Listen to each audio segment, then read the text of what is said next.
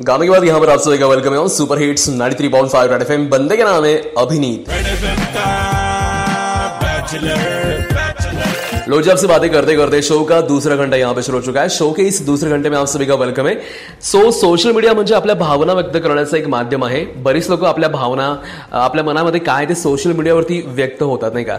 So काल दिवसभरामध्ये निसर्ग चक्रीवादळाबद्दल अनेक लोकांनी अपडेट्स दिले की नेमकं काय होतं आहे बाहेर काय परिस्थिती आहे कुठे काय नुकसान होतंय काल ह्या गोष्टी सोशल मीडियावरती ट्रेंड होत होत्या. तिथेच आणखी गोष्ट काल सोशल मीडियावरती प्रचंड ट्रेंड होत होती. ती म्हणजे केरळ राज्यामधली हत्तीनीची एक घटना.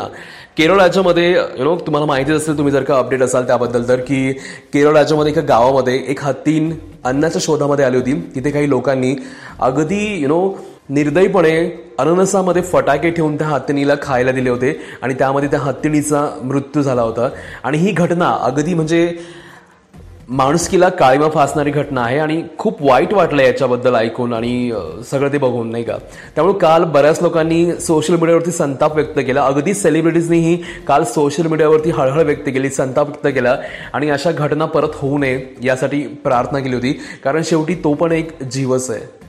सो काल सोशल मीडियावरती ही गोष्ट प्रचंड ट्रेंड होत होती जी बघून लोकांनी हळहळ व्यक्त केली होती. Ninety three point five red F एमवर मी अभिनीत तुमच्यासोबत आहे. बजाते रहो.